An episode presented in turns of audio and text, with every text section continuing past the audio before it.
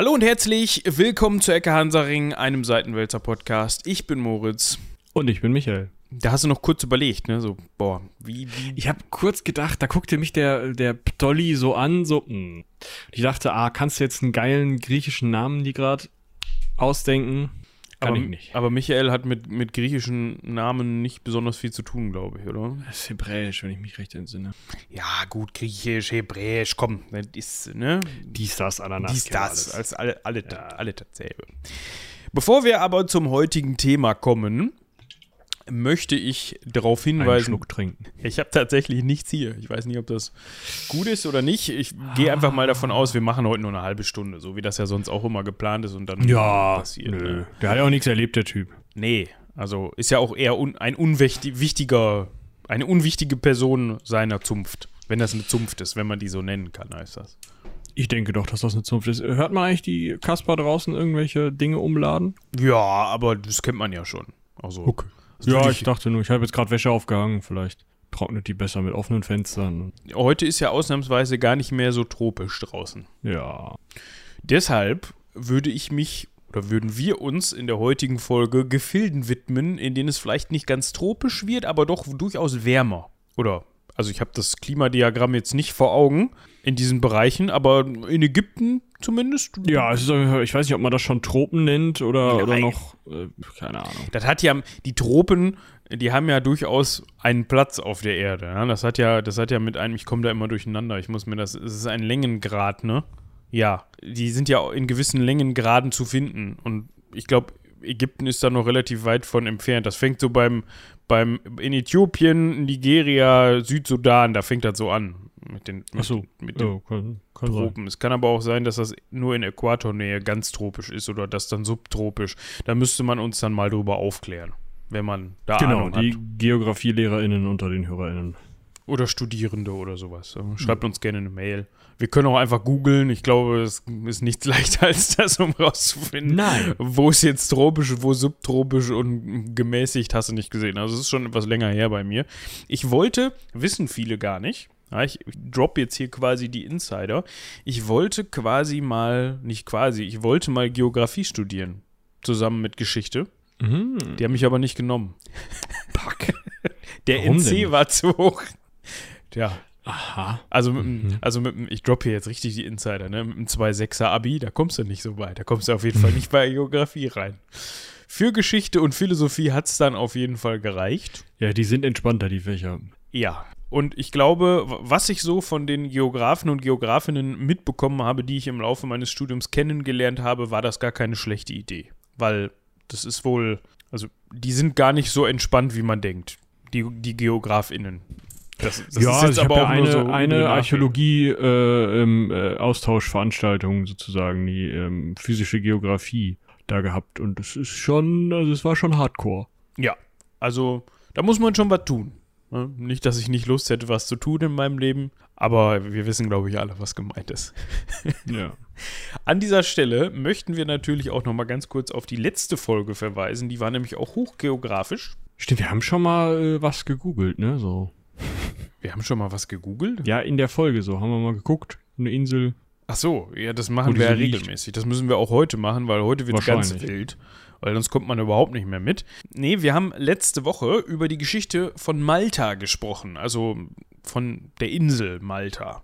Ja? Und da sind unter anderem auch die Malteser vorgekommen. Also der, der Ritterorden. Der, der Orden der Malteser, der dann mal Johanniter war und sich dann aufgespaltet hat und sowas. Also das äh, könnt ihr mal reinhören, wenn euch das ganz interessiert. spannend auf jeden Fall. Also ich habe da auch viel gelernt, tatsächlich. Ja, Dito. Aber ich lerne jede Woche viel, muss ich zugeben. also eigentlich geht es gar nicht darum, euch zu bespaßen und zu informieren. Nein, Sondern es wir geht sind einfach nur zu faul, selber für uns zu lernen. Genau. Und wir brauchen dann so einen Grund und haben gesagt, ja komm, ja, wir wollen unser geschichtliches Wissen vergrößern. Wir machen mal so einen Podcast, wo wir euch erzählen können, was abgeht. Genau. Ja. Und ich habe die ganze Zeit durchgehend, ich entschuldige mich da schon mal für, weil ihr werdet ihn jetzt gleich auch haben, ein, Ur, ein Ohrwurm von Running Up That Hill. Ja, ich hätte das am liebsten zur Begrüßung gesungen, aber wir sind ja hier ein Gesprächspodcast und kein Gesangspodcast. Das wäre mal eine Idee für ein Format, weißt du, Geschichten aus dem Proberaum, wo dann einfach ungeschnitten so Proberaum-Sessions hochgeladen werden. Boah, ich glaube, das ist einfach nur übel. Ich glaube, das ist richtig übel. Vor allem, du hast halt immer irgendwelche Gitarristen oder, also das machen ja eigentlich alle. Weiß nicht, ob ihr schon mal in Bands gespielt habt, liebe ZuhörerInnen, aber es ist grundsätzlich so, dass das ist so ein bisschen wie am Filmset. Jeder dudelt irgendwie in einer Pause, von der keiner so genau weiß, woher sie kommt und auf wen man wartet, aber jeder dudelt da so vor sich hin. Also der Gitarrist oder die Gitarristin fängt dann an, für sich irgendwas rumzuspielen, was überhaupt nichts mit dem Song, Song zu tun hat, den man gerade probt. Der Drummer oder die Drummerin grundsätzlich dasselbe und äh, weil dem Bassisten oder der Bassist, äh, weil dem Bassisten dann langweilig ist, fängt er auch an rumzuklimpern. So. Ja. Und dann, oder rumzuzuppeln. Und äh, die singende Person steht dann da und denkt sich, Leute, der wollte nur seine Gitarre stimmen, der ist jetzt fertig, beziehungsweise nicht, weil der nichts hört, während ihr hier den Bums veranstaltet. Ja, so läuft das dann ab. Und das so als ungeschnittene Folge einfach so in den Äther rein. Weiß ich nicht. Nee, ich auch Also nicht. ich würde es nicht hören. Vielleicht mal so, ja, vielleicht mal so ein paar Sekündchen. Aber das war's dann noch. Zehn Minuten. Das ist zehn Minuten, ich glaube nicht. Ich glaube, da wird sehr viel geskippt zu den Versionen, wo dann die Songs gespielt werden und dann bis zur letzten Version, weil die ist bekanntlich am besten. Heute Ist fangen so? wir Ist es mit. nicht immer die erste? Es kommt ja darauf an, was du machst. Also, Ja. wenn du den Song gerade frisch anfängst und das erste Mal spielst, Ja. dann werden die ersten Versionen richtig. Ja. Gut, aber das hat, äh, so das heutige Thema hat überhaupt nichts mit Proberaum-Podcasts zu tun. Äh, die lieben Herren und Damen werden sich da sehr selten aufgehalten haben. Die Rede ist nämlich heute von einem Diadochen. Der ein oder oh, anderen. Wunder. Ja, der ein oder anderen, dem einen oder der anderen dürfte jetzt schon so. so ah. Wir könnten eine der Diadochen-Folgen Diadoch, nein, oh nennen. Oder Dia, nein, doch. Ja, alles ganz schwierig. Das ist wirklich ganz schwierig. Bevor wir uns heute um Ptolemäus kümmern, äh, Ptolemäus den Ersten, genannt Soter, äh, was das bedeutet, das schauen wir gleich, müssen wir uns bei Lotte bedanken. Die diese Recherche für uns ähm, ja, vorgelegt hat. Genau. Also vielen Dank an dich. Dir gebührt also auch. Was gebührt ihr? Dank, haben wir schon gesagt. Ich wollte jetzt irgendwie irgendwas raushauen mit von wegen. Dank dir kann diese Folge heute stattfinden, aber das klingt vielleicht ein bisschen zu pathetisch. Wahrscheinlich. Ja. falls nicht, falls das nicht pathetisch klingt, schreibt uns. Nein, ist, ist gut. Ist gut. Wir können ja noch mal so ein ganz kleines Recap geben. Ja, ist jetzt ja schon etwas länger her, ich glaube vor vorletzte Folge, dass wir uns mit dem letzten Diadoch, ist das dann eigentlich ein Diadoch? Diadochen, glaube ich. Ein Ich schaue das Diadoche? gerade mal parallel nach. Äh, oh, es gibt äh, kurzes Cross-Selling. Es gibt Folge 19 äh, von, ähm, äh, vom akademischen Viertel ja, über Parkinson und spannende Wege der Zahlenverarbeitung. Ja, Charlotte spricht mit Hannah Lennecker. Das ist dir jetzt gerade aufgefallen. Ich habe Seitenwärts aufgemacht. Okay. Also die Geschichte letzte Maltas, Folge. Kuba-Krise, Ukraine und der Kreml. Der letzte Diadoche, das war Antigonos äh, der Einäugige. Der König war unter Folge den Blinden. 215. Genau.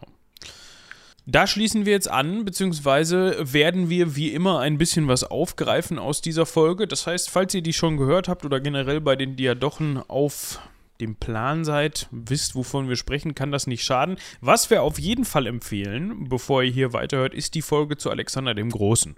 Ah, die gibt es Ja, die hilft, glaube ich. Ja, alle anderen Aber ich denke mal, ihr werdet, äh, durchsteigen. ja, ich glaube, ihr werdet auch einfach die Diadochen-Folgen alle am Stück hören müssen, weil es, glaube ich, sonst eh verwirrend wird. Ja, Oder? weiß ich nicht. Die sind ja alle parallel existierend gewesen. Dementsprechend, ja, Ja. haben ja alle in ihrer Ecke rumgegrößt und manchmal auch in derselben, was dann ungesund war. Bis einer weint halt.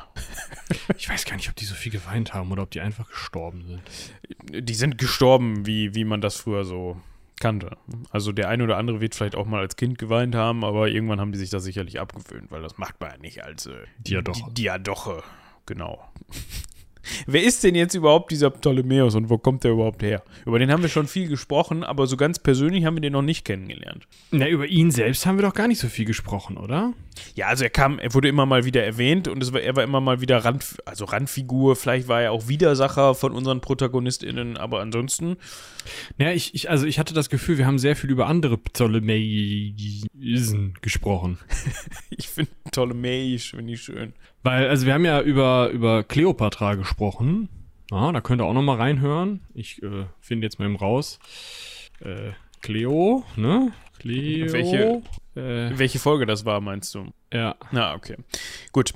Also erstmal können wir festhalten, dass der liebe Ptolemäus, ob er so lieb war, finden wir in dieser Folge raus, geboren wurde 367, 366 vor Christus in Makedonien.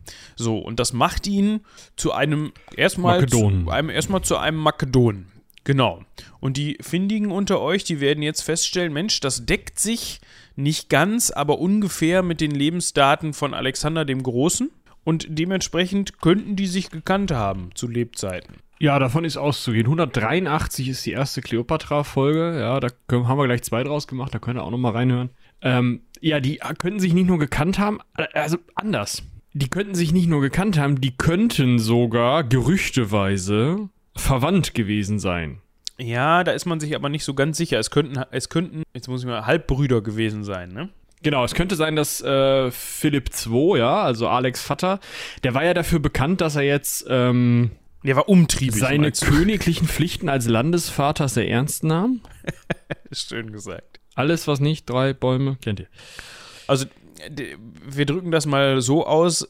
Er hat seine Position als König auszunutzen gewusst und vor ja, allem so kann man es, glaube ich, ja. vor allem in Bezug auf ähm, Bettsport.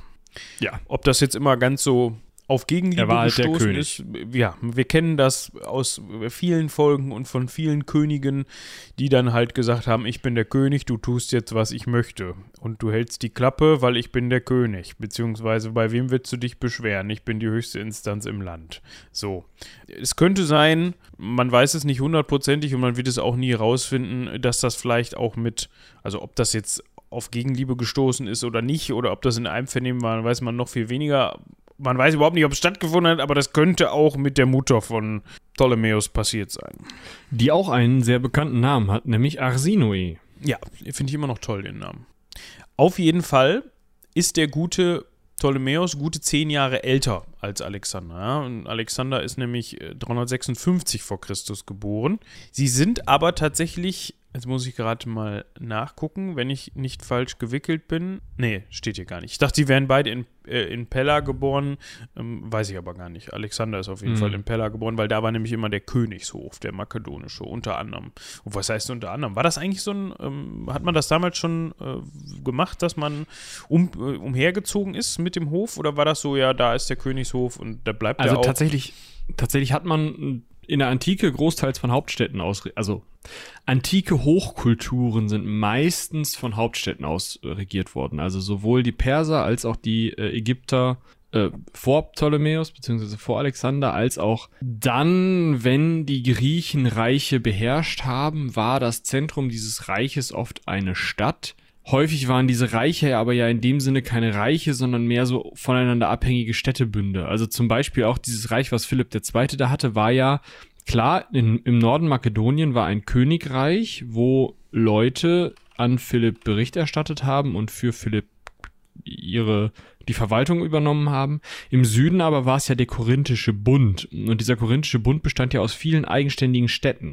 Und diese eigenständigen Städte haben sich ja noch komplett selbst verwaltet und haben nur Anweisungen vom Königshof angenommen. Das heißt, man kann das nicht so richtig mit diesem, ähm, mit diesem Wanderkönigtum vergleichen, weil die Art der Eigenständigkeit wahrscheinlich noch größer war als während dieses Reisekönigtums im Mittelalter. Auf der einen Seite, auf der anderen Seite in militärischen Dingen wahrscheinlich auch kleiner. Es gibt auf jeden Fall Hauptstädte. Ja, ich glaube, das haben wir zu Genüge festgehalten. Ich habe gerade nochmal nachgeguckt. Ptolemäus soll angeblich, oder es könnte sein, dass er aus der ähm, sogenannten Gegend Eordaia stammt. Das liegt in Mhm. Obermakedonien. Ne? Also es, ist, es ge- gehört tatsächlich sogar zum makedonischen Kerngebiet. Das passt ja auch zu dem, dass er aus dem makedonischen Kleinadel stammen soll. Also sein Vater, wenn es denn nicht Philipp war, sein Vater Lagos soll wohl dem makedonischen Kleinadel entsprungen sein. Ja, und wie es sich für jemanden gehört, der Sohn eines Adligen in Makedonien ist, so trieb sich auch Ptolemäus am Hof rum, ja, und zwar in Pella, und da war er unter anderem Page. Und so als Page, der, na gut zugegeben, ein bisschen älter, also zehn Jahre älter als Alexander, aber trotzdem war der Gefährte des Kronprinzen. Ja, die waren halt irgendwie zumindest einander so zugeteilt, ne? Also Alex hat halt diesen Pagen da bekommen und der Page so, ja, okay, spiele ich halt mit Alex. Ne? Wird sich ja in der Zukunft bestimmt nochmal als vorteilhaft erweisen. Ob er dann in dem Alter schon so weit gedacht hat, weiß man nicht, aber trotzdem kann man sich ungefähr vorstellen. Ne? So nach dem Motto hier, das Pass ist der Alex, auf. das ist Ptolemäus, das ist der Sohn vom Chef, also benimm dich, kümmere dich um genau. den, bespaß den mal. Okay. Ja. Ne?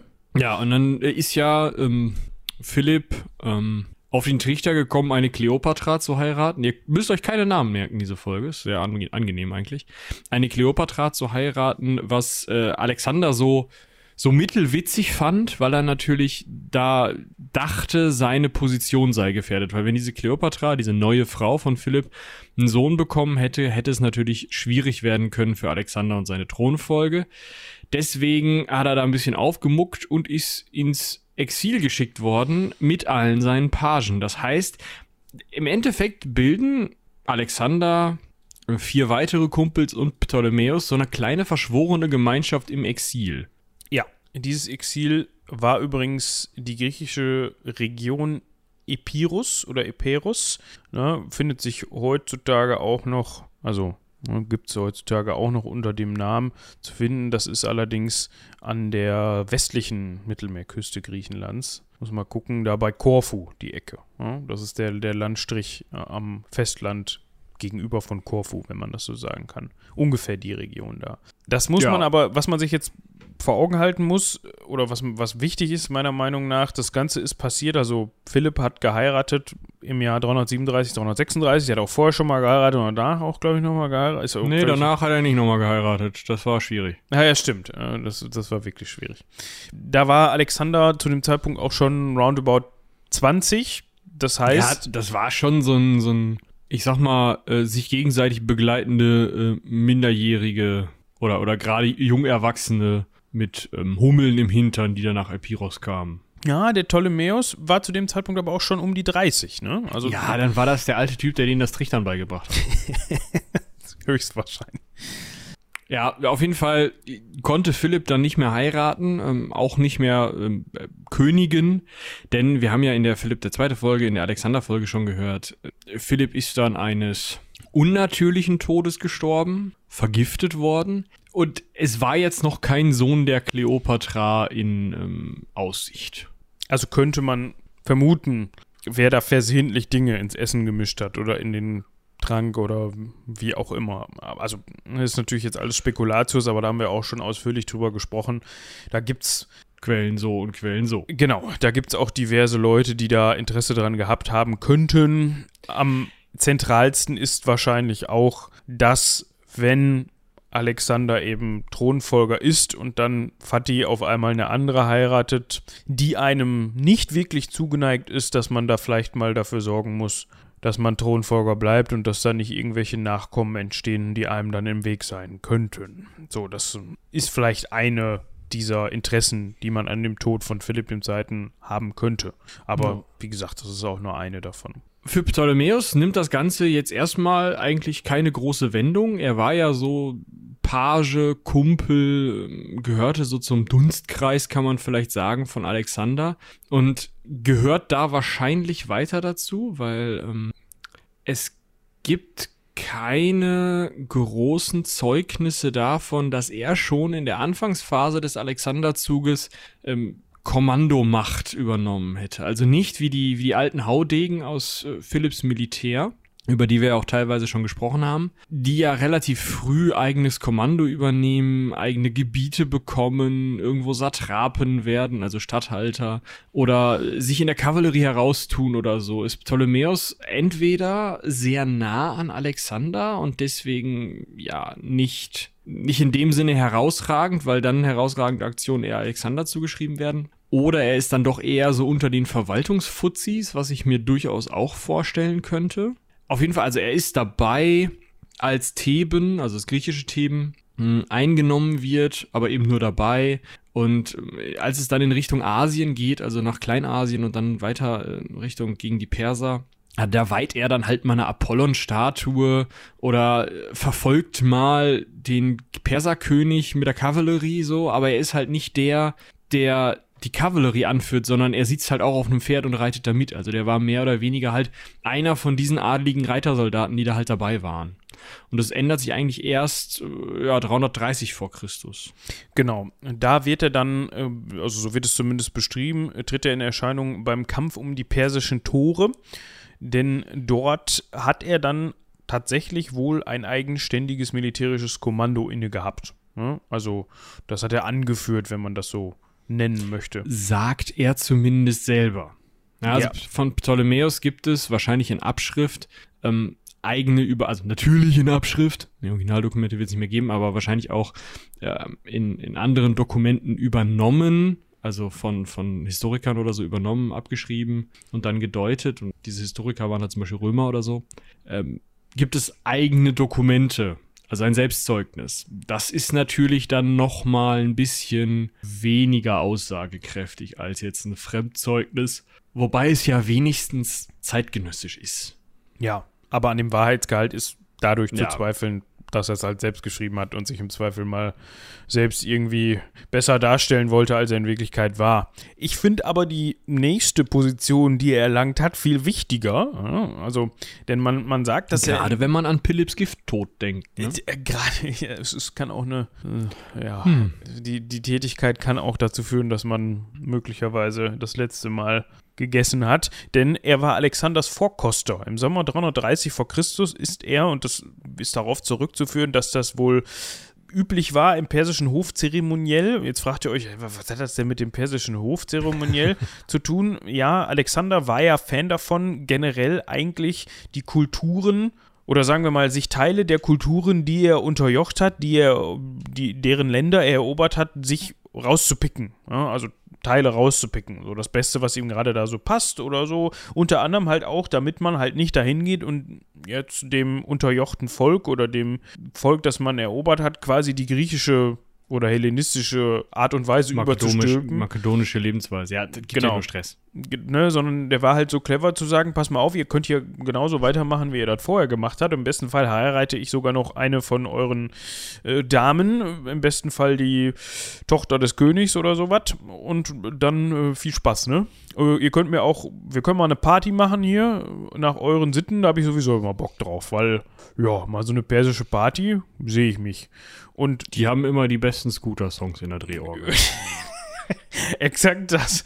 Und deswegen hat er sich wohl auch gedacht, Mensch, das ist, machen die in Persien so? Ich könnte auch mal einen Vorkoster gebrauchen. Und diesen Job hat dann eben wie gesagt, Ptolemäus wie gesagt, bekommen. Wenn dein Vater schon so siebtes Glas Wein, Klock, dann ähm, also man reißt sich um den Job, sagen wir mal so. Ja, also ich hätte auch einen an seiner Stelle, sagen wir es mal so.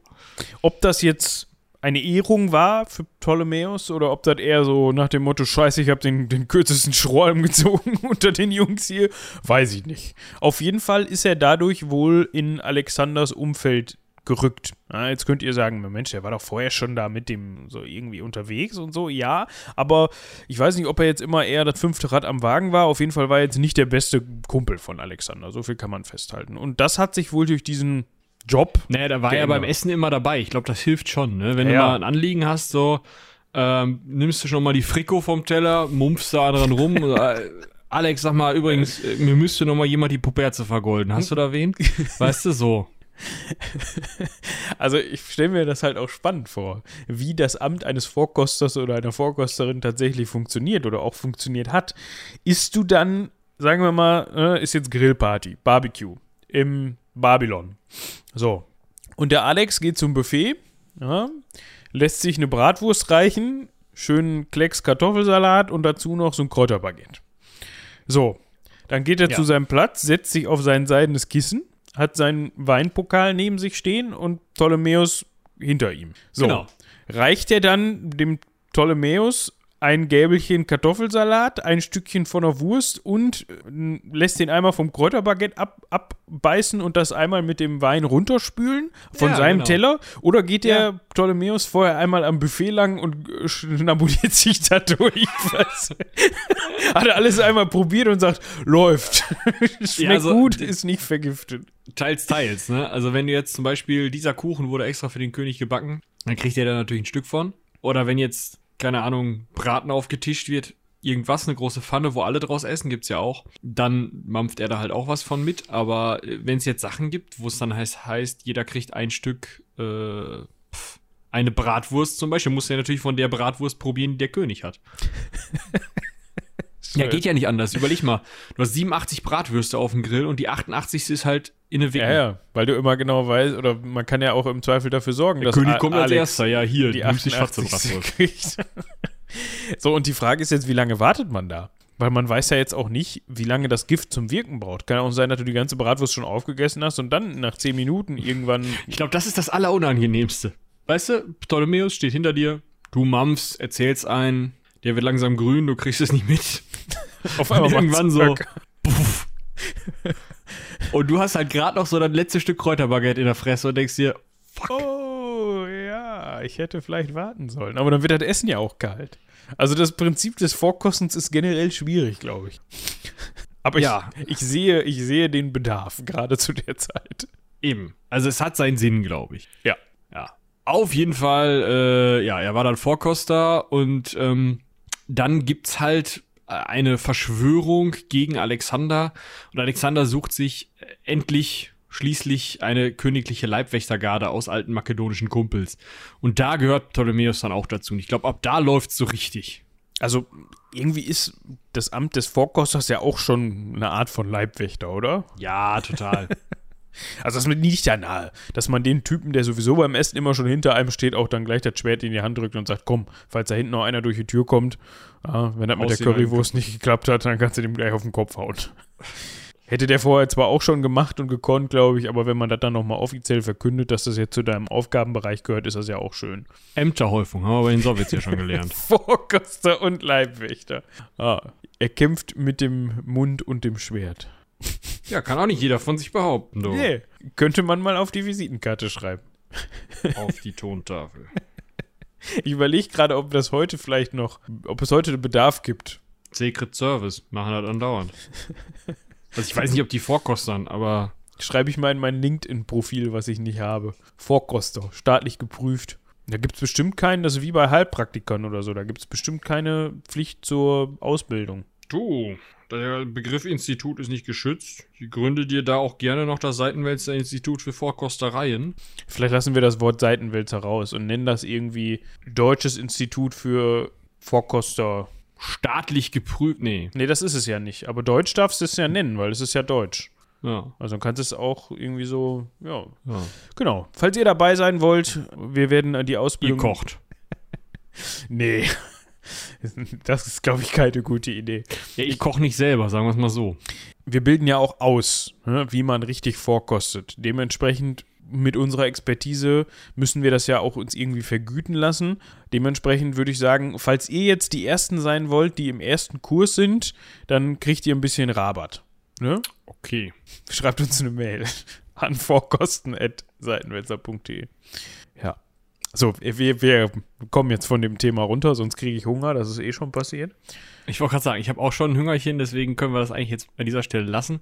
Was wir auf jeden Fall äh, nicht lassen können, ist weiter über Ptolemäus zu reden, der in der Zeit, in der wir übers Vorkosten gesprochen haben, schon mal eben mit der Armee unterwegs war, mit so, beziehungsweise mit einer kleinen Truppe, also einer, so einem Elite-SWAT-Team, um den äh, Bessos einzusammeln. Ihr erinnert euch vielleicht, der Dareios der Dritte hatte einen Bruder, der auch in der Verwaltung mit relativ hoch war in Dareios Reich. Und äh, also ein, ich meine, ähm, von östlichen Gebieten der Verwalter war. Und Dareios war ja nach der Niederlage bei Issos dann in die Richtung geflüchtet. Und Bessos hatte dann, anstatt seinem Bruder zu helfen, irgendwie einen weiteren Gegenschlag zu planen, hat er den äh, umgebracht um das verkürzt darzustellen, hört nochmal in die Alexander-Folge rein. Und den Bessos hat sich dann äh, Ptolemäus geschnappt ähm, und den nackt und in Ketten an den Straßenrand gestellt, damit das gesamte Heer von Alexander da mal vorbeigehen konnte und gucken, was das denn für einer ist. Ja, das hat er ganz gut hingekriegt, würde ich sagen, ne? Ja. Was haben wir noch? Ja, er ist dann. Ähm hat sich dann auch noch als Streitschlichter engagiert. Hm, ja, ich wollte es gerade so sagen, aber so richtig geklappt hat das ja nicht. Ne? Nein, also es ist ja aber eigentlich immer so bei Streitschlichtern. So kenne ich das zumindest aus der Schule. Ne? Also da gab es auch immer so die Institution der Streit, des Streitschlichters oder der Streitschlichterin. Und im Grunde war das eigentlich nur ein Grund, sich abseits des Unterrichtes äh, mal hinzusetzen und über dasselbe Thema zu also hin und her zu reden, aber im Grunde hatte niemand Interesse daran, diesen Streit zu schlichten, weil hätte man ja zurück in den Unterricht gemusst. Ich weiß nicht, ob das jetzt hier auch der Fall gewesen ist, wahrscheinlich eher weniger. Auf jeden Fall hat es mal wieder eine Party gegeben, und zwar in Marakanda. Wir finden mal eben für euch raus, wo das ist. Auf jeden Fall gab es da eine Party, ja, Drehorgel, Scooter, ihr könnt euch das vorstellen. Alex auf den Partys lief halt immer Scooter. Ähm, das ist tatsächlich in Indien. Ja, Mehr möchte ich dazu eigentlich nicht sagen an dieser Stelle, ist auch völlig egal. Es gab also eine Party und einer der Feldherren hatte wohl irgendwie andere Ansichten als der Chef und Alexander war wie sein Vater nicht dafür bekannt, jetzt ähm, Streitigkeiten aus dem Weg zu gehen oder sich beruhigen zu lassen. Ptolemäus hat das, Ptolemäus hat das dennoch versucht und den Feldherrn äh, Kleitos tatsächlich auch weggeleitet. So, ey, komm, nee, jetzt komm, Komm, ihr seid beide besoffen. Nicht, nicht weiterschreiben. Nein, nicht weiterschreiben. Jetzt komm jetzt, wir gehen jetzt hier mal erstmal durch die Zeltplane. Ja, äh, am Ende ist Alexander noch mal eben hinterhergegangen, hat das Messer in Kleitos reingesteckt, hat gesagt, äh, Kleitos reingesteckt und hat gesagt, ähm, äh, diskutieren hatte keins weg. Also das ist tatsächlich das, was man wie gesagt von Philipp schon kennt und von Alexander. Ähm, die waren halt schnell mit dem Messer. Ja, ein weiteres Thema, wo er sich hervortun konnte, war, der so, war die sogenannte Pagenverschwörung. Ja. Und im Grunde erklärt genau das, also sagt der Name eigentlich schon alles, was da passiert ist. Es haben sich nämlich sieben Pagen aus dem Gefolge Alexanders gegen ihn verschworen. Das hatte unter anderem damit zu tun, also man wollte den umbringen, man wollte den weghaben. Das hatte unter anderem damit zu tun, dass Alexander ja, wie eben schon angedeutet, immer gerne auch Bräuche, Traditionen aus den reichen übernommen hat, die er erobert hat. Und dazu zählte auch die sogenannte Proskynese. Ja, das, das heißt so viel wie, also vor allem in den Reichen des alten Orients heißt das so viel wie die Geste der Anbietung, die Ehrerbietung oder die Unterwerfung. Und das bestand meistens darin, dass man sich dem Herrscher zu Füßen geworfen hat, also mindestens auf ein Knie gegangen ist oder sich vielleicht sogar teilweise flach auf den Boden gelegt hat. Das kennt man sogar noch aus ähm, christlichen Bräuchtümern vor Gott halt. So, ne? Das heißt dann aber Prostration. Und das soll wohl für Unmut gesorgt haben unter den Pagen Finde ich jetzt an der Stelle interessant, muss ich sagen. Also nicht, dass naja, ich möchte, dass am, sich die Pagen. Im makedonischen Hof waren das alles eher so Kumpels. Genau. Das kam da halt, also das kannte man nicht und dementsprechend, auch wenn er der Chef ist, hat man sich dann doch schon so ein bisschen vor den Kopf gestoßen gefühlt und vielleicht in seiner Ehre verletzt gefühlt. Und vor allem bei den Pagen, die vielleicht auch noch ein bisschen jünger und heißsporniger unterwegs waren, hat das für Unmut gesorgt und es ist dann etwas eskaliert und man wollte dann mit dem Messer. Und ihr kennt das, ihr könnt es euch vorstellen. Und Ptolemäus war die Person, die davon Wind bekommen hat und die das dem Alexander mal mitgeteilt hat. Und der hat dann entsprechende Redelsführer foltern und hängen lassen. Aber genau. ja ja, äh, er macht dann weiter mit Kommandomissionen für irgendwelche Eroberungen, äh, kämpft gegen verschiedene Bevölkerungsgruppen in Indien. Äh, ja, lässt sich da tatsächlich auch mal verletzen. Also er war durchaus in der ersten Gruppe, sag ich mal, der oder in, in so einer Nähe von Alexander, der immer in der ersten Reihe kämpfte, dass er sich auch durchaus mal selber verletzen äh, konnte und war auch so mit in die in die Kampfhandlungen, gerade auch beim gegnerischen Fürsten, ähm, verstrickt. involviert, verstrickt, dass er halt tatsächlich von dem einen Speerstoß abbekommt. Also der war schon ordentlich vorne mit dabei und bekommt dann auch Ich meine, gut, es waren nicht mehr so viele Heerführer übrig wahrscheinlich, wenn Alexander das mit dem Kleitos häufiger gemacht hat. Ähm, er bekommt dann tatsächlich auch das Kommando über eine der drei Heeressäulen, also eine der drei großen Gruppen des Heeres, um dann in Indien nochmal ein bisschen mehr aufzuräumen. Äh, übernimmt er auch einige Festungen und schafft es tatsächlich, äh, ja, unter anderem auch eine Festung, die bis dahin als uneinnehmbar galt, Aornos, Aornos, Aornos, Aornos einzunehmen. Äh, das funktioniert bei ihm alles viel besser als bei Alexander. Also er schafft einiges einzunehmen, einiges zu sichern und muss dann aber seine Position gegen die anstürmenden Inder verteidigen, weil Alexander bei seinem Angriff ja irgendwann ins Stocken gerät und die Soldaten zurück wollen und er die Inder nicht mehr schlagen kann, sodass Ptolemäus dann auf einmal der in der vordersten Reihe ist, weil Alexander haut halt ab und Ptolemäus steht noch da in seinen Festungen. Ich hab die für dich erobert. Wo rennst du hin? Oh, da vorne ist eine Staubwolke. Fuck. So, und äh, er muss dann also ordentlich kämpfen, kriegt es dann aber später hin, ähm, ja, nochmal ähm, sich mit dem Alexander her zu vereinen. Also es läuft bei ihm sehr gut. Das kann man vielleicht eigentlich kurz zusammenfassen. Ähm, so gut, dass er tatsächlich, obwohl er die ganze Zeit auf zu Fuß unterwegs ist, ne, dann irgendwann, als sie dann ähm, den den Rückweg antreten und dafür teilweise auch übers Meer fahren mit äh, Schiffen, bekommt er tatsächlich auch ein Kapitänsamt. Ja, also. Oh, toll. Auch so eine schöne Mütze. Ja. Sowohl zu Lande als auch zu Wasser, ja. Also, wenn er jetzt noch eine Spitfire bekommt, dann ist er, ne? In allen Elementen unterwegs, meinst du?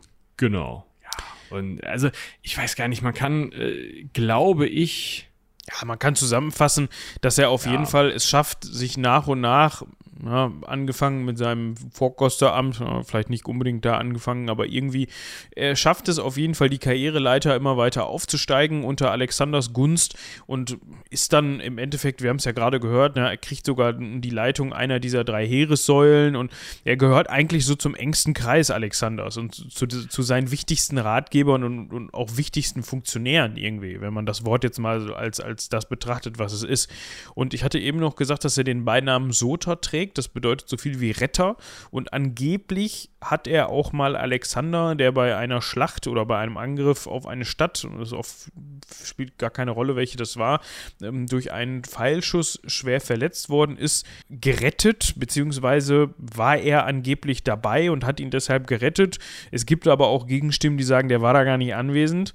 Also er selber sagt sogar, er war da gar nicht anwesend, aber Kleitarchos und Timak sagen, doch, du warst dabei, Junge.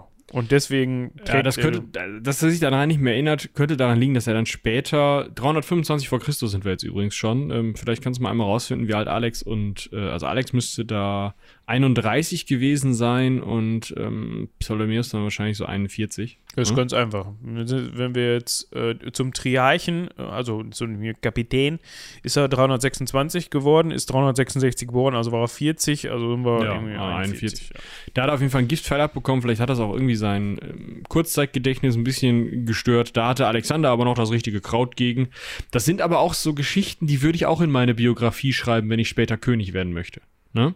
Also, ja, dass man dann irgendwie, na, vielleicht stammt er von Alexander ab, uh, er hat vielleicht Alexander gerettet, aber nee, ich war das nicht, Understatement. Die da behaupten das, aber ich war da in Wirklichkeit gar nicht dabei. Übrigens, Alexander hat dann mich gerettet, ja, das ist eh viel wichtiger. Solche Aktionen da reinzuschreiben, das passt ja irgendwie zu so einem Selbstbild von so einem König, finde ich. Ähm, wenn der sich eben als guter König und als, na, ich mach das nur, bin hier nur so reingeraten und mach das, weil ich das so gut kann und so gerieren will. Ähm, ja, also auf jeden Fall, er wird verletzt, kriegt es wieder halbwegs hin. Am Ende, das ist vielleicht nochmal interessant, als dann Alexander mit seinen Leuten schon auf dem Rückzug ist, als es dann Richtung Babylon geht, wo Alexander dann, das wisst ihr ja schon, bald stirbt, äh, kommt es noch zu dieser großen Massenhochzeit, wo er unter, also wo unter anderem äh, Ptolemäus, eine Urenkelin eines persischen Großkönigs heiratet, was im Endeffekt eine dieser, dieser äh, Zusammenfassungsaktionen oder eine dieser, dieser Verbindungsaktionen von Alexander war, um halt das Persische mit dem Griechischen zu verbinden und dafür zu sorgen, dass die beiden Reiche vernünftig unter einer Mütze, also unter seiner Mütze kooperieren können. Da hat er ja auch einige Perserinnen geheiratet und äh, Makedoninnen an Perser verheiratet und viele seiner ähm, ja, seiner Satrapen und seiner äh, Heerführer haben eben irgendwelche persischen Prinzessinnen geheiratet. Nur das Ding ist, dann ist ja Alexander dann verstorben in Babylon 323 und da sind die meisten dieser Hochzeiten ja mit sofortiger Wirkung auch, also die Jungs sind dann gegangen, die hatten Wichtigeres.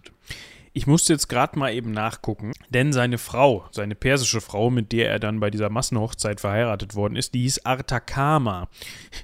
Ich musste jetzt mal gerade nachgucken, ob die was mit der Wüste zu tun hat.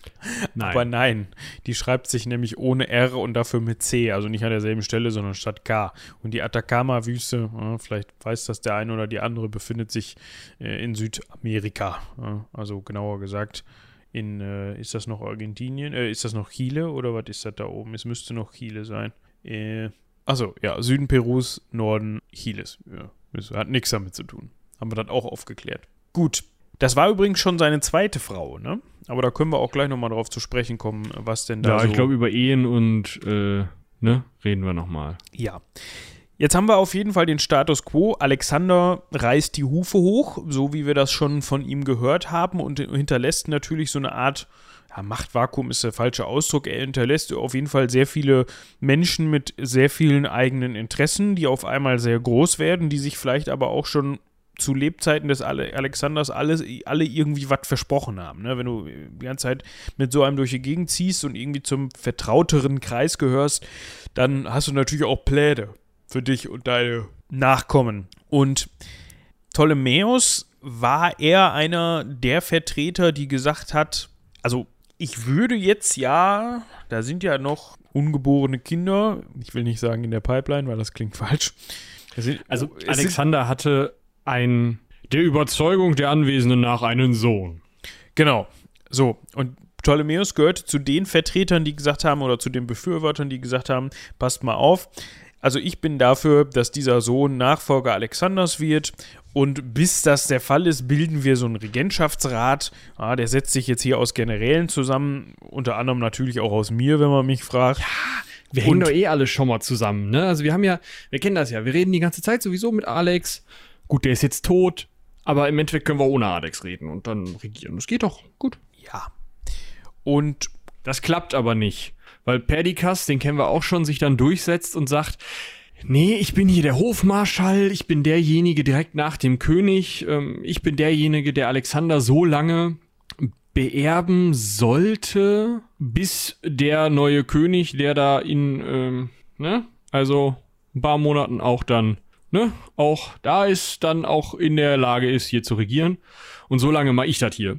Und er hat sich tatsächlich durchgesetzt. Da waren wohl einige der Generäle auch für. Und Ptolemäus findet das nicht so geil, kriegt es aber dann immerhin noch hin, dass er die zivile Verwaltung von Ägypten bekommt. Nur die zivile Verwaltung der bisherige Verwalter, den gab es nämlich schon, weil Alexander natürlich überall Verwalter irgendwo hat liegen lassen. Äh, der hat aber die Finanzkontrolle bekommen. Ja, das ist also, ja so eigentlich das, was man gar nicht möchte. Ne? Also so, du hast halt einen Typen, zu dem du immer hinrennen möchtest. Ich, ich würde da gerne da vorne, da ist ganz schlechter Verkehr. Ich würde mal gerne eine zweite Spur auf die Karrenbahn da vorne. Ja, was kostet das denn? Ähm, ich weiß nicht, so äh, 500 Drachmen und ähm, ich bräuchte 10 Sklaven. Ja, für die Sklaven bist du selber zuständig, aber das mit den Drachmen, das kannst du ja schon mal schön in die Haare schmieren, ne? Kannst du mal schön privat zahlen, Jung. Nicht. Ja, dann äh, nicht. Ich gehe mal Steuern eintreiben. Ja, ihr könnt euch jetzt vorstellen, was kurze Zeit später mit diesem Kleomenes passiert ist. Es waren auch einfach Leute sauer, weil der Steuern eingetrieben hat. Ja, also wenn du, wenn du nur der Finanzdulli bist, dann ist das vielleicht auch auf Dauer nicht ganz so gesund, ne? Ja, genau. Also Münzen sind ja auch ähm, gefährlich. Ne? Ähm, die greifen schon mal an. Ja, man kann sich da auch mal dran verschlucken, wenn man ständig testet, ob das Gold ist. Ne? Das soll auch gar nicht so gesund sein. Auf jeden Fall hat irgendwer diesen äh, Kleomenes, der da, der, der Verwalter war, mal in so eine dunkle Gasse gezogen und dem eins übergezogen. Und dann war äh, Ptolemäus ja zur Stelle und konnte dann auch ähm, kommissarisch das Amt übernehmen. Genau wie er seinem Kumpel Ophellas gesagt hat, du sag mal hier in meiner Nachbarschaft, ne, Kyrene, das ist so eine, so eine Gegend am Mittelmeer, nördlich ganz fruchtbar, südlich gut Wüste, aber ähm, die wäre gerade frei. Also hier sind ein paar Truppen, die wäre, wenn du da durch bist, frei und dann müsste die ja jemand regieren. Wie sieht das aus? Hast du nicht Bock? Ja, und Ophelas hatte natürlich Bock. Das Problem war jetzt aber, dass diese beiden Aktionen, für die Ptolemäus natürlich eigentlich gar nichts konnte, wissen wir ja alle im Grunde, wir sind ja alle Ptolemäus-Fans, dass er oder dass sich diese News schon bis nach, bis nach Makedonien oder wo auch immer Perdikas Babylon. sich, Babylon, wo immer Perdikas sich gerade rumgetrieben hat, ist auch völlig egal. Die haben sich auf jeden Fall bis zu Perdikas durchgesprochen und Perdikas hat gesagt, ja, der, der, ist, der geht gar nicht, der Typ. Ne? Der, zu der und dieser Antipater da, das hatte aber auch noch andere Gründe, das sind jetzt hier, das sind die Hauptfeinde des Reiches, die müssen weg. Und das war im Grunde der Anfang vom ersten Diadochenkrieg, wenn man so möchte. Genau, da hat sich dann Ptolemäus natürlich ähm, jetzt also nicht gesehen, dass er da sagt, ja, natürlich, sorry, komm hier, ich werde wieder Vorkoster, sondern ähm, hat seine Truppen zusammengezogen, hat sich hinter Nil gesetzt und gesagt, Perdikas, komm mal ran auf den Meter, kannst hier schön planschen gehen und währenddessen hauen wir dir auf den Kopf. So, das heißt, er wusste ganz genau gegen die Truppen des Alexanderreiches, ja, von irgendwo Baktrien ganz im Osten bis äh, Thrakien unter Lysimachos, ähm, das ist zu viel, das schaffst du als kleiner Ägypter nicht. Also, oder als kleines Ägypten nicht. Das, die, die Truppenstärke kannst du nicht stellen. Aber was du verhindern kannst, ist, dass der äh, Perdikas über den Nil kommt. Und das hat er so lange verhindert, also diese, diesen Übergang so lange verhindert, äh, dass im, am Ende Perdikas so viel Unmut für dieses Nein, ihr müsst nochmal versuchen. Geht da bitte nochmal hin. Bitte unter ich glaub, seinen Wort Leuten. Bitte ist äh, seltener gefallen. Ja, also das fanden seine Leute halt irgendwann doof und wollten sich nicht umbringen lassen, ganz komisch. Und äh, haben ihn dann in guter makedonischer Tradition ähm, seines Amtes, äh, seiner Würden, Und seines Lebens? ja, eigentlich. Ich sag mal, der ist dann länger im Nil baden gegangen, wahrscheinlich. Ah, ja, irgendwie sowas. Also seine Leute fanden ihn auf jeden Ja, also irgendwie, seine Leute fanden ihn nicht mehr so witzig und haben ihn dann halt umgebracht. Und dann hat, ist, ist äh, Ptolemäus hingegangen und gesagt, pass mal auf. Ich weiß, Reichsherr schlecht bezahlt. Wie wäre es, wenn ich euch erstmal jedem und ja, jedem, der hier dabei ist, einen kleinen Obolus zahle? Ja. Außerdem, ich weiß, die Versorgung ist total schlecht, wenn man so im Feindesland rumhängt. Pass mal auf, ich mache einfach meine Kornspeicher auf. Ja, hier auf meiner Nilseite ist noch echt was zu essen. Kriegt ihr auch was und ähm, ja, dann könnt ihr im Endeffekt hier erstmal könnt ihr es hier aus aushalten. Ne? Ähm, vielleicht muss ich euch dann zwischendurch mal ähm, den einen oder anderen Befehl geben, wenn da wieder einer meint, aufmucken zu müssen. Aber erstmal könnt ihr hier am Nil wohnen, so als Heer. Und das Heer findet das so gut, dass sie ihm halt sagen, ja wieso, du bist doch jetzt derjenige, der hier am meisten die Mütze aufhat. Du bist einer von Alexanders alten Generälen. Perdikas ist tot. Wir brauchen einen neuen Reichsregenten. Wir sind hier die Armee. Wie wär's, wenn du das machst? Und da hat Ptolemäus aber gesagt, nee, lass uns mal eine entspannte, äh, eine entspannte Diskussion starten hier, mal so eine kleine Konferenz. Ja, wir gehen mit den Truppen einfach mal nach Norden, nach Syrien, sammeln zwischendurch halt Keule, Syrien und Jerusalem ein. Ja, Dieses verdammte Keule Syrien. Ah. ja, da haben sich ja schon andere drum geprügelt. Ähm, verbündet sich dann also mit Antipater, Und heiratet nochmal. heiratet dessen Tochter, sodass man jetzt eigentlich davon ausgehen kann, von Ägypten bis ja zur Mitte dieser östlich, äh, zur Mitte dieser östlichen Mittelmeerkante, das ist alles unter Ptolemäus Kontrolle. Antipater war ja, na wo ist er denn? Äh, in äh, Kleinasien, wenn ich mich oder Antipatros, genau. Äh, nee, der war in Makedonien, ne? Hatte ich doch recht eben. Ja, ja, der war Statthalter in Makedonien, genau. Genau. Der war äh, Statthalter in Makedonien und kam halt dann über, über Nordosten. Und so hatte man also auf jeden Fall genug, ja, genug Macht, um in dieser Konferenz echt was zu sagen zu haben. Gerade auch mit diesem Reichsheer im Rücken. Und dafür hat er sich eben, also mit diesem Reichsheer im Rücken konnte er sich dann eben vom neuen Regenten, der dann Antipater war, weil der ja der eingesetzte Statthalter von Makedonien war und das Ganze im Endeffekt ja immer noch das makedonische Reich war, hat er sich dann Ägypten als seine Satrapie, als sein Verwaltungsgebiet bestätigen lassen, hat sich ähm, seine, seine Herrschaft einfach nochmal bestätigen lassen und hatte dann erstmal wieder Ruhe in Ägypten. Da hatte er natürlich auch noch zu tun, weil die makedonische Führungsschicht halt noch nicht lange da war. Ja, also klar, ne, wir haben das auch in der vergangenen, wir haben ja schon häufiger über das äh, ptolemäische Ägypten gesprochen.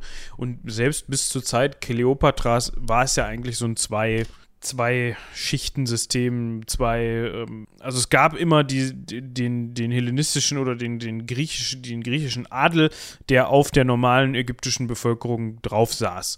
Und auch was die Kultur anging, hat man sich immer von denen leicht abgesetzt. Klar, es gab Einflüsse, die dann auch, na, wir haben das ja auch zu Kleopatras Zeiten dann mitbekommen, man hat sich auch gewisse Sachen angeeignet aus der ägyptischen Kultur, aber trotzdem, äh, auch was die Sprache anging. Also man darf jetzt nicht davon ausgehen, ausgehen dass Ptolemäus zu dem Zeitpunkt jetzt Griech, äh, Griechisch, ne, der hat Griechisch gelernt, der konnte Griechisch, dass er Ägyptisch gelernt hat oder sowas, ne? Also sondern man ist da schon hingegangen als die Eroberer in Anführungsstrichen und hat gesagt, so, äh, im Zweifel sollen die Griechisch lernen, aber im Endeffekt ist mir das so völlig egal, weil eigentlich will ich mit denen nichts zu tun haben. Ich bin Chef und fertig. So, das war eher so die Auffassung, die man da hatte von dem Ganzen. Kommen wir zum zweiten Diadochenkrieg, oder?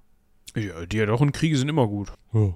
Ptolemäus hatte, ja, das haben wir auch schon gehört in der Antigonos-Folge, ein äh, weitreichendes Problem mit dem Nachfolger von Antipater, nämlich mit äh, Polyperchon. Und ähm, hat dementsprechend Antigonos und auch Kassander, der zu dem Zeitpunkt dann schon in Makedonien regierte, ähm, mal gesagt, sie sollten doch mal gegen diesen Polyperchon vorgehen, während er in Ruhe seine Flotte organisiert hat und die Verwaltung nochmal gerade gezogen hat. Ansonsten hat er im Endeffekt nicht so richtig naja, nicht so richtig was gemacht. Antigonos ging ja als großer Sieger hervor, hat sich also dann ganz Asien, das spätere Seleukidenreich eigentlich in großen Teilen. Äh, das war der, der, der mit ohne Auge. Also genau, der hat sich das ähm, einverleibt und hat dann einen Fehler gemacht, den ja ähm, Ptolemäus einige Jahre vorher nicht gemacht hatte, nämlich hat ihn, wollte sich dann eben zum Reichsregenten bzw. zum König des Reiches ausrufen lassen, was dann natürlich dazu führte, dass die Leute, die vorher mit Antigonos gegen Polyperchon gekämpft hatten, nämlich Kassander und Ptolemäus, aber auch Lysimachos, der die Füße stillgehalten hatte, sich dann gegen Antigonos verbündeten, ist ja auch irgendwie klar. Und äh, ja, im Endeffekt läuft das zuerst nicht so gut, bis dann eben äh, zur bekannten Schlacht von dip, dip, dip, Ipsus. Wie hieß sie noch? Ipsus, genau, wo ähm, Antiochos dann die Hufe hochriss. In klassischer Manie. Genau, also getötet wurde, äh, sein Sohn noch sich verziehen konnte äh, und später dann ja König in Makedonien wurde. Ja, so Antigonidenkönig, da wissen wir ja schon, Philipp V. war auch so ein Antigonide. Und äh, ja, das Ganze war dann ja einfach oder mündete dann darin, wie wir schon mehrfach besprochen haben, dass die Reichseinheit einfach aufhörte.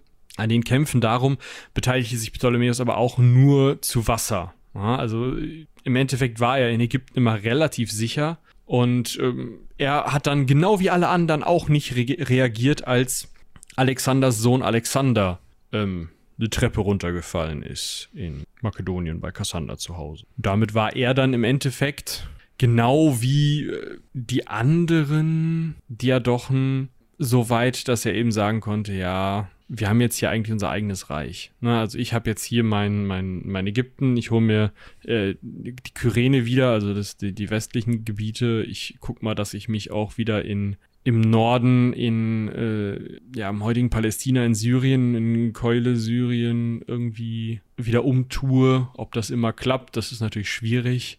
Und ähm, ja. Ja, also im Grunde kann man festhalten, und das fand ich an der Stelle ganz bemerkenswert, das Wort bemerkenswert ist gleich so positiv konnotiert, das meine ich damit gar nicht.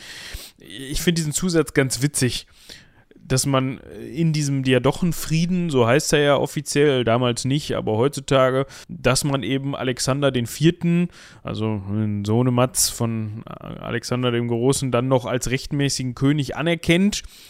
In der späteren Forschung wird aber eigentlich davon ausgegangen, dass diese Anerkennung eigentlich nur ein stillschweigendes Abkommen zwischen den Diadochen waren, beziehungsweise so, ein, so, eine Aufforderung an Kassander, der ja dann den, den Hut auf hatte für Alexanders Sohn, also der dem ähm, quasi der die, ähm, ja, wie drückt man das jetzt so am passendsten aus, der bei dem Alexander der Vierte zu Gast war, dass er sich doch dieses Problems mal annehmen sollte, also diese Angelegenheit mal klären sollte. Ne? Inwieweit man sich da abgesprochen hat, ist nicht bekannt, aber da niemand reagiert hat, als der dann mal eben Alexanders Sohn die Treppe runtergeschubst hat, kann man eigentlich davon ausgehen, dass das so ein stillschweigendes Abkommen zwischen denen war. So nach dem Motto, so komm, den braucht doch eigentlich keiner. Du könntest ja mal, ist jetzt schade um den Jungen und ähm, ist ja auch erst zwölf, aber ne, hups. So. Ja. Ja, was können wir noch festhalten? Als Antigonos da den Königstitel angenommen hat, hat sich auch Ptolemaios gedacht, Pharao klingt eigentlich eh viel besser als Satrap, nehme ich auch mal den Titel an. Und da kommt auch noch mal aus der Gegend, im, dann vierten Diadochenkrieg, zwischendurch gab es ja diesen Frieden. Ähm, Im vierten Diadochenkrieg gab es dann, ähm, also ne, Frieden, der Antigonos war trotzdem immer noch da und dann erst im vierten Diadochenkrieg ist er dann in der Schlacht gefallen. Ob der dritte und der vierte sind fast durchgehender Krieg ähm, zwischen den beiden. Gruppen zwischen ähm, Antigonos und allen anderen.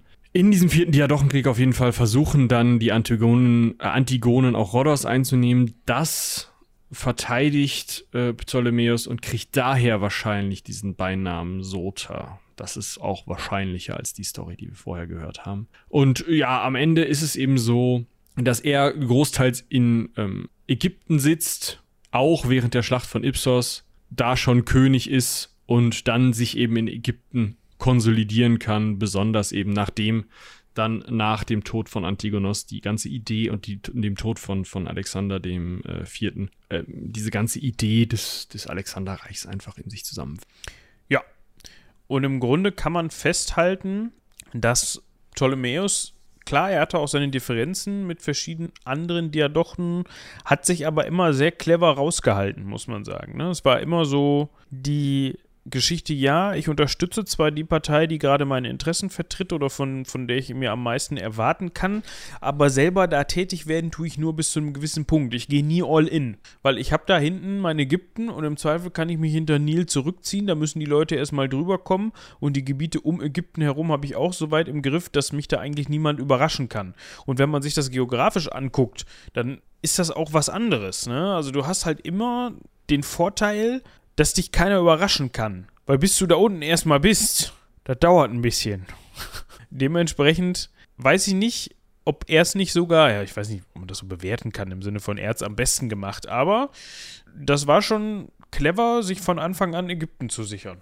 Ja, definitiv. Sagen. Auch wenn das vielleicht so ein bisschen ab vom Schuss ist und irgendwie nicht so im Zentrum des, äh, des Alexandrinischen Reiches gestanden hat, war es genau für ihn, war es vielleicht genau für ihn das Richtige und hat dafür gesorgt, dass er sich ja eben durchsetzen konnte auf seine Art und Weise und seine Interessen irgendwie durchsetzen konnte und vielleicht nicht ganz so große Brötchen gebacken hat wie andere Leute. Mm. So, Pharao sein ist ja auch schön. Ja, ach, das lief bei ihm. Äh, wir können noch mal auf seine Ehe und Familie eingehen. Ja, ähm, bevor er Pharao war, war er umtriebig. Das kann man vielleicht sagen. Ich glaube, das, das galt für Alexanders Generäle, beziehungsweise alle. in der Zeit für Männer dieses Standes alle, ja. 324, ja, Veranlassung Alexanders, äh, hat er diese Atakama geheiratet. Ähm, ja, da geheiratet. Und dann kommt die nicht mehr in den Quellen vor. Keine Ahnung, was mit der los war. Hat auf jeden Fall scheinbar keine erwähnenswerten Kinder bekommen und ist wohl in Babylon geblieben. Findet man nicht raus.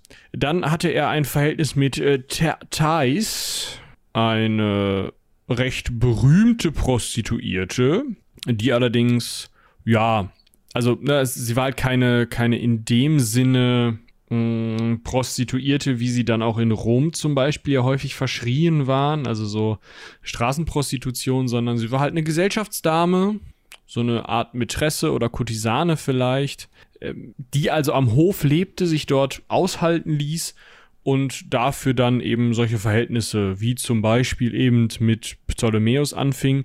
Die beiden hatten zusammen drei Kinder, ähm, die allerdings weiter nicht in Erscheinung getreten sind, weil sie eben dadurch, dass sie keine ehelichen Kinder waren, nicht so richtig in in Erscheinung treten konnten, also nicht so richtig in Stand und Amt und Würden waren. Später hat er dann äh, Eurydike geheiratet, eine Tochter von Antipater, also Antipatros, diesem Reichsregenten, das hatten wir ja vorhin besprochen. Äh, Kinder aus dieser Ehe sind äh, Ptolemäos Kiraunos, den kennen wir auch schon, der war gerade, glaube ich, in der Antigonos-Folge. Mhm unterwegs und hat da in Makedonien ein bisschen aufgeräumt. Äh, dessen kleiner Bruder Melegaros war dann auch König von Makedonien, wahrscheinlich von Ptolemäus Kiraunos Gnaden. Ähm, das hat er allerdings nicht lange gemacht, weil ja später die Antigonen dann da übernommen haben. Ähm, außerdem noch die beiden Töchter Lysandra und Ptolemais. Dann hat Ptolemäus 316 vor Christus eine Frau aus dem Gefolge der Eurydike geheiratet, die er wohl auch ganz schön fand. Das war die äh, Berenike die erste oder Berenike. Berenike, würde ich sagen. Ja, Berenike. Die erste, ja, die erste, weil sie dann eben auch ähm, die erste Königin dieses Namens, die erste Pharaonin dieses Namens in Ägypten war. Und ähm, mit dieser hatte Ptolemäus drei Kinder. Die uninteressanteste davon ist wohl Philotera, die hm, dann auch unter ferner Liefen in der Geschichte verschwindet. Die interessanteren, ähm, weil eben dann im Königsamt oder während des Königsamtes geboren eben auch die Nachfolger von Ptolemäus waren. Ptolemäus der zweite Philadelphos und Arsinoe die zweite. Ja, da die zweite, weil ja die Mutter des Königs schon Arsinoe hieß.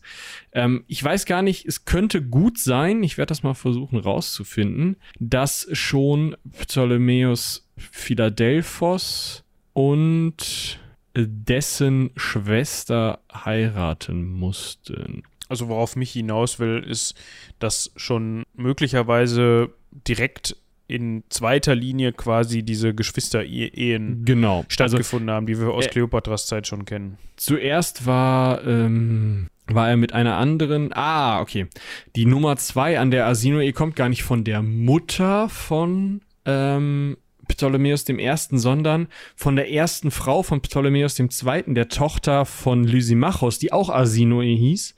Und ähm, die Ehe ist dann allerdings ähm, ja getrennt worden und ich weiß gar nicht, ob sie auch verstorben ist. Auf jeden Fall äh, ist dann Ptolemäus II. mit Arsinoe II. seiner Schwester verheiratet worden und deren Kind war dann auch wohl der nächste Pharao. Ja. So, jetzt haben wir eben festgehalten, Ptolemäus war bei dieser Schlacht von Ipsos nicht mit dabei. Das hat insofern den Nachteil gehabt, dass er bei der Verteilung der Gebiete, die daraus entstanden sind, die quasi frei geworden sind, jetzt nicht so viel Mitspracherecht bekommen hat, weil ja, wenn man nicht mitmischt ne, und die anderen für sich machen lässt, dann muss man auch kleine Brötchen backen, was die Gebietsaufteilung angeht. Er wollte aber vor allem gerne dieses Keule-Syrien haben, weil das so ein bisschen das Vorfeld Ägyptens war. Wie ich eben schon sagte, ne, das hätte noch weiter dazu beigetragen, dass es schwieriger ist, Ägypten anzugreifen, sich irgendwie Ägypten zu nähern, weil man erstmal durch dieses Keule-Syrien durch müsste. Das hat man gemacht. Das hat er gemacht, indem er seine Töchter verheiratet hat, unter anderem mit Lysimachos von Thrakien und mit Alexander V. von Makedonien. Das kennen wir ja schon, ne? Genau. Also Hattest du das eben schon gesagt? Nee, nee, ich, ich sag, das kennen wir aus der Lysimachos-Folge. Ah, okay. Äh, sorry, ich dachte nicht, dass ich hier irgendwas doppelt erzähle, was du gerade schon gesagt hast. Und er hat sich so zudem. Gut hört er mir zu. So gut. Genau. Ich hätte mich jetzt auch gewundert. Dann hätte ich jetzt für 10 Minuten quasi so, oh, ich guck mal den Blümchen beim Wachsen zu. Unter anderem hat er sich auch noch mit Demetrios verbündet, ähm, also auch genannt der Seekönig. Das kommt daher, weil er über die größte Flotte verfügt hat, beziehungsweise über die, die größte militärische Macht auf dem Wasser. Und das hat so ein bisschen dazu geführt, dass man, dass alle Parteien untereinander einen Frieden eingehen mussten, weil eine Art von Machtgleichgewicht einfach geherrscht hat. Ne? Also man wusste einfach, okay, man ist ungefähr gleich stark und in der aktuellen Konstellation, in den aktuellen Friedens- oder ver verbündeten Konstellationen wird es sehr schwierig, da gegeneinander anzukommen. Beziehungsweise würde das Ganze auf eine Pattsituation hinauslaufen, wenn sich da nicht noch irgendwas ändert. Und das hat eben quasi garantiert, dass man bis zuletzt auf einen Krieg verzichtet.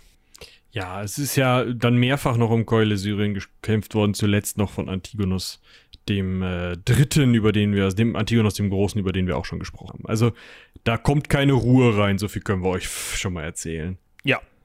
Was allerdings passiert ist, dass man Zypern zurückerobern konnte, das hatte man ja zwischendurch mal verloren. Das hat man genutzt, indem, also Demetrios, mit dem man sich eigentlich verbündet hatte, der auf Zypern gesessen hat, ist dann mal nach Griechenland zurückgegangen. Das hat Ptolemäus ausgenutzt, hat gedacht, ja gut, wenn du gerade nicht da bist, dann können wir da mal eben so, zack, jetzt gehört Zypern mir. Und das konnte er dann tatsächlich auch dauerhaft, in Anführungsstrichen dauerhaft, solange es dann gedauert hat, auf jeden Fall zu seinen Lebzeiten, für die Ptolemäer, also Ägypten, sichern. Also so lange tatsächlich, also äh, wesentlich über die Regierungszeit seiner Familie hinaus sogar. Also, ich hätte jetzt gedacht, dass es irgendwann römisch geworden ist. Ja, klar, weil Grie äh, Ägypten irgendwann Grie äh, römisch geworden ist. Ja, ja, aber dann war das ja. Oder wa was meinst du jetzt mit seiner Familie? Also bis Kleopatra. Im Endeffekt war Zypern ägyptisch. Ja, genau. Ja. So, aber dann ist damit ist seine Familie da dann ja so. Ja, und danach war der ägyptische König oder Pharao halt der römische Kaiser. Ja, okay. Also es ist nicht so, dass der Al-Sisi jetzt da sitzt und sagen könnte, ich habe noch einen Anspruch. Das ist richtig, das wäre auch sehr interessant. Du, aber heutzutage ist alles möglich, ne? Ja, ja, die gucken alle in die Geschichte. Ich, ich wollte gerade sagen, wenn die mal die Geschichtsbücher auf, aufklappen und da sehen so, äh, 736 vor Christus. Hm. Wann haben wir das eigentlich mal zurückgedreht? Ach, gar nicht. Ja, dann müssen wir das doch jetzt mal tun. Ja, gut. Demnächst, demnächst äh, marschieren die Griechen in der Türkei ein und sagen: Hör mal zu, das war mal griechisch hier alles. Ich meine, es ist jetzt ja nicht so, dass sie die beste Beziehung haben ja. untereinander. Da gab es doch auch mal so einen Vorfall mit Zypern, oder nicht? Sollten wir vielleicht nochmal drüber sprechen. Ich ja, meine, über Zypern das, können wir eh nochmal sprechen, glaube ich. Ich meine, das hätte, hätte, da hätte man sich schon mal drüber gestritten. Das eine oder andere Mal ist ja immer noch geteilt. Also. Ja, ja. Aber wo wir gerade drüber sprechen ich, ich bin da überhaupt nicht firm, muss ich ehrlich sagen. Aber wenn wir darüber sprechen, bin ich da firm drin und ich interessiert, oder es interessiert mich jetzt schon, ob das möglicherweise in irgendeiner Form zu einem Quäntchen noch darauf zurückzuführen ist. Ja, ich glaube nicht ganz so weit. Aber das werden wir rausfinden. Das finden wir raus. Ja, wie ging es dann zu Ende mit ihm? 285 vor Christus hat er dann seinen, seinen Sohn Ptolemäus II. zum Mitregenten ernannt. Also wir erinnern uns, das war der Sohnemann aus dritter Ehe, also der Sohn von Berenike I. Und Ptolemäus Keraunos wurde dann in der ja, Thronfolge ignoriert, beziehungsweise von dieser ausgeschlossen, zumindest von der ptolemäischen, also von der ägyptischen Thronfolge. War ja auch kein Kind des ähm, der lebenden Königin. Ja, eben. Ne, da hat man halt gesagt, so, pass mal auf, hier die von meiner aktuellen äh, Frau und Königin, Regentin, Gemahlin, wie auch immer man sie nennen möchte, die Kinder sind natürlich jetzt hier erbberechtigt. Genau. Und nachdem er nämlich seine vorherige Frau Eurydike verstoßen hat, ist nämlich auch dieser Ausschluss der Kinder mit ihr zusammen passiert. Ja, und im Jahr 283, 282, da ist man sich nicht so ganz hundertprozentig sicher, ist der gute Ptolemäus dann auch im Alter von 84 Jahren hochbetagt als einer der wenigen Diadochen. Ja, also das haben tatsächlich nur sehr, sehr wenige mit ihm zusammen hinbekommen, eines natürlichen Todes gestorben. So, und der wurde in Memphis bestattet. Ja, also, falls ihr mal sein Grab besuchen wollt, müsst ihr in die USA. Nein, natürlich nicht. Es ist nicht das Memphis in der USA. Er ist bestattet worden in der Nähe des Alexandergrabes, also seines einstigen Herren. Ich weiß jetzt nicht, ob das auf eigenen Wunsch passiert ist. Ja, wahrscheinlich ist das symbolisch halt auch ganz praktisch für den Sohn, ne? Ja, wenn man dann irgendwie noch in, in Gedenken oder in Traditionen Alexanders sich das Ganze zurechtbiegen konnte. Ja. Sein Sohn hat ihm Festspiele gewidmet. Schön. Und hat ihn dann, oh, er hat ihn dann auch sogar zum Gott erhoben zum rettenden Gott. Theos Soter. Ja, da, da kann der Name auch herkommen. Ja, genau. Ich könnte mir vorstellen, dass vielleicht dieser, dieses Soter vorher schon im Umlauf war, durch die Geschichte, ja. die du gerade noch erzählt hast, und man sich dann gedacht hat, ach komm, ah, kann man den auch gleich zum Gott erheben. Ja, das passt ja auch ganz gut. Wenn ja, man so in die ägyptische ist. Kante rein, ne? Ja, ne? Also der Theo. So, und das war die Geschichte von Ptolemäus I ihm. Dem letzten Ptolemäus, den wir besprechen werden, denke ich. Fürs Erste. Ich, ich will es nicht ausschließen, aber äh, ja. Jetzt, jetzt, es ist jetzt so, so, richtig traurig. Jetzt sind da bestimmt einige Zuhörer und Zuhörerinnen und so, nie wieder eine Ecke Hansering zu Ptolemäus. Irgendeinem Ptolemäus. Wir hätten ja noch ein paar, ne? So ist nicht. So ist nicht. Also wir können einen eigenen Podcast über Ptolemei machen. Das ist richtig, das machen wir aber nicht. Nein, ich glaube, Da können sich dann andere Leute drauf stürzen, wenn sie das denn möchten. Genau. Ich meine, es Äh, ist nicht ja. verboten, es können sich auch alle Leute auf, alle, alle Themen stürzen, stürzen, die wir so auch- machen. Ja, ist ja, ihr könnt auch, wenn ihr den Podcast nicht Ecke Hansaring nennt, könnt ihr machen, was ihr wollt. Genau. Ja, äh, wir müssen noch cross-sellen und zwar solltet ihr mal euer YouTube nachprüfen. Ja, ihr habt da ja alle brav die äh, Heldenpicknick, ähm, äh, den Heldenpicknick-Kanal abonniert und da solltet ihr jetzt mal schauen, was ihr denn da so findet. Ne? Das ist richtig. Ich muss gerade mal gucken, aber zu dem Zeitpunkt, wo die Leute darauf aufmerksam gemacht werden, sollte Ist das, dann online? Ja. Da werde ich auch gleich nochmal den Online-Macher nachfragen. Ich weiß ja halt gar nicht, was der Online-Macher da so mit Werbekampagnen geplant hat. Ob das da einfach so unkommentiert plöpp und dann irgendwann macht man sich in den nächsten Wochen mal Gedanken, wo man das veröffentlicht oder ob das quasi doch schon, äh, ja, so hier, da ist das jetzt, seht her. Wo wir gerade dabei sind, darüber zu sprechen, seht her, hier findet ihr das jetzt. Wir hatten ja in der letzten Folge, glaube ich, sogar schon mal angeteasert, dass wir eine Ja. ja, das haben wir am Anfang vergessen. Das hätte ich gerne am Anfang schon behandelt. Aber heute gab es auch tatsächlich gar keine Links, die wir Doch, besprochen ich habe die haben. Cleopatra-Folge, die erste, tatsächlich verlinkt. Ach, siehste, dann könnt ihr da nämlich reingucken. Das wäre clever gewesen, das am Anfang zu machen. Haben wir nicht. Dementsprechend machen wir es jetzt. Ja. Wir haben uns was überlegt. Ich hatte es schon angeteasert in der letzten Folge für die Links. Ja, weil die ständig immer irgendwie aus der Beschreibung wieder rausgeflogen sind. Ja.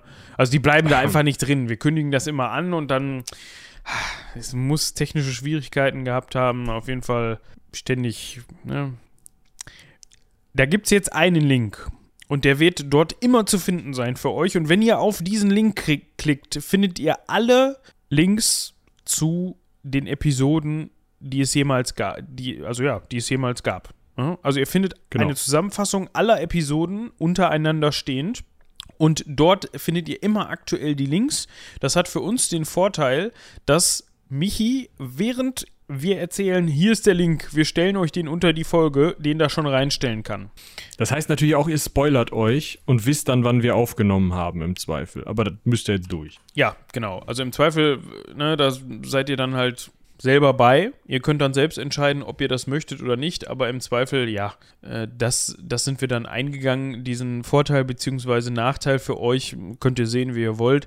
Aber so haben wir einfach ein bisschen Arbeit weniger, können das da direkt während der Folge reinhacken und ihr findet das immer, ja, aufbereitet da drin. Ne? Also es steht natürlich nicht einfach nur der Link drin, sondern ihr könnt schon suchen nach hier Folge 217, 218, 219. Die aktuelle Folge steht auch immer oben und da sind dann alle Links aufgeführt. Ihr müsst halt aber, wenn ihr jetzt eine Folge nachhört, das heißt, wenn ihr jetzt mal irgendwie Folge 112 nachhört und da sind fünf Links drin, die ihr gerne anklicken woll- wollt, die dann hoffentlich noch aktuell sind, das kommt ja auch dazu. Wenn wir jetzt vor zweieinhalb Jahren über ein Thema gesprochen haben, kann das ja auch sein, dass die verlinkten Seiten gar nicht mehr existent sind. Das können wir aber natürlich nicht nachhalten. Das ist viel zu großer Aufwand. Da könnt ihr dann aber auch reingucken. Genau auf dieser Seite müsst ihr ein bisschen scrollen. Ich weiß gar nicht, hatte Robin schon ein Suchfeld eingefügt? Er hatte davon mal gesprochen, dass man ja auch mit Inhaltsverzeichnis gucken kann, dass man sucht.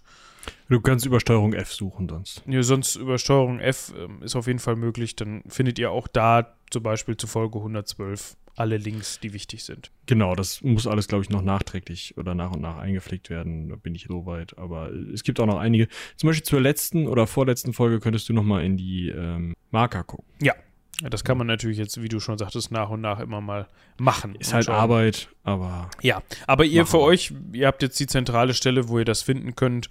Und für uns, ähm, zumindest was aktuelle Folgen angeht, ist der Riesenvorteil, dass es kein zweiter Arbeitsschritt ist, sondern dass Michi das Ganze dann eben statt in die Marker der Folge rein zu kopieren, halt da in diese Seite live rein kopieren könnt. Kann. genau.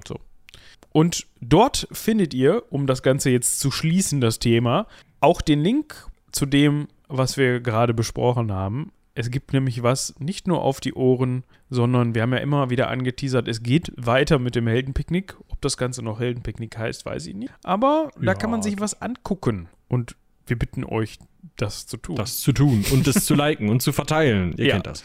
In alle Daumen hoch, Himmelsrichtungen. Ihr könnt auch Klingel. gerne äh, den ersten Screenshot, also das erste Bild des Videos ausdrucken, eure Handynummer draufschreiben und als Flugblatt verteilen. Und wenn die Leute euch anrufen, dann könnt ihr ihnen den Link diktieren. Es ist schade, dass das Cast, nicht Castmarker, dass das Pausentool diese Pausen an der Stelle, in der einfach nur Schweigen zu hören ist, rauskattet. Äh, ich verlinke euch jetzt erstmal, weil ich das ja on the fly mache, den Heldenpicknick-Kanal, weil während wir das aufnehmen, ist natürlich noch nicht ähm, öffentlich, ja. Öffentlich, aber äh, das kommt. Das kommt, genau. Spätestens, wenn ihr hier von dieser Folge hört, in diese Folge reingehört habt, dann sollte das da auf jeden Fall zu finden sein. Sonst müssen wir dem Veröffentlichungsonkel nochmal auf die Füße treten. Ja. Im Zweifel hat der das jetzt hier gerade auch gehört und denkt sich, ah, scheiße, vergessen. Aber ich glaube genau. nicht. Also, dass er es vergessen hat. Wir schauen mal. Gut. Gut. Nochmal vielen Dank an Lotte für die genau. Recherche. Und ich habe dich unterbrochen. Was wolltest du noch sagen? Da würde ich sagen, haben wir es damit auch. Alles angekündigt. Und ähm, ich würde sagen, äh, wir hören uns beim nächsten Mal. Ja, das würde ich auch sagen. Michi kuriert sich jetzt von den Nachwehen seiner 9-Euro-Ticket-Benutzung aus. Stimmt, das kann ich bei Gelegenheit auch nochmal erzählen. Vielleicht beim nächsten Mal, wenn wir irgendwie auf Bahnschienen kommen. Ja. Ich bin 13 Stunden von München nach Münster gefahren. War. Aber für 9 Euro.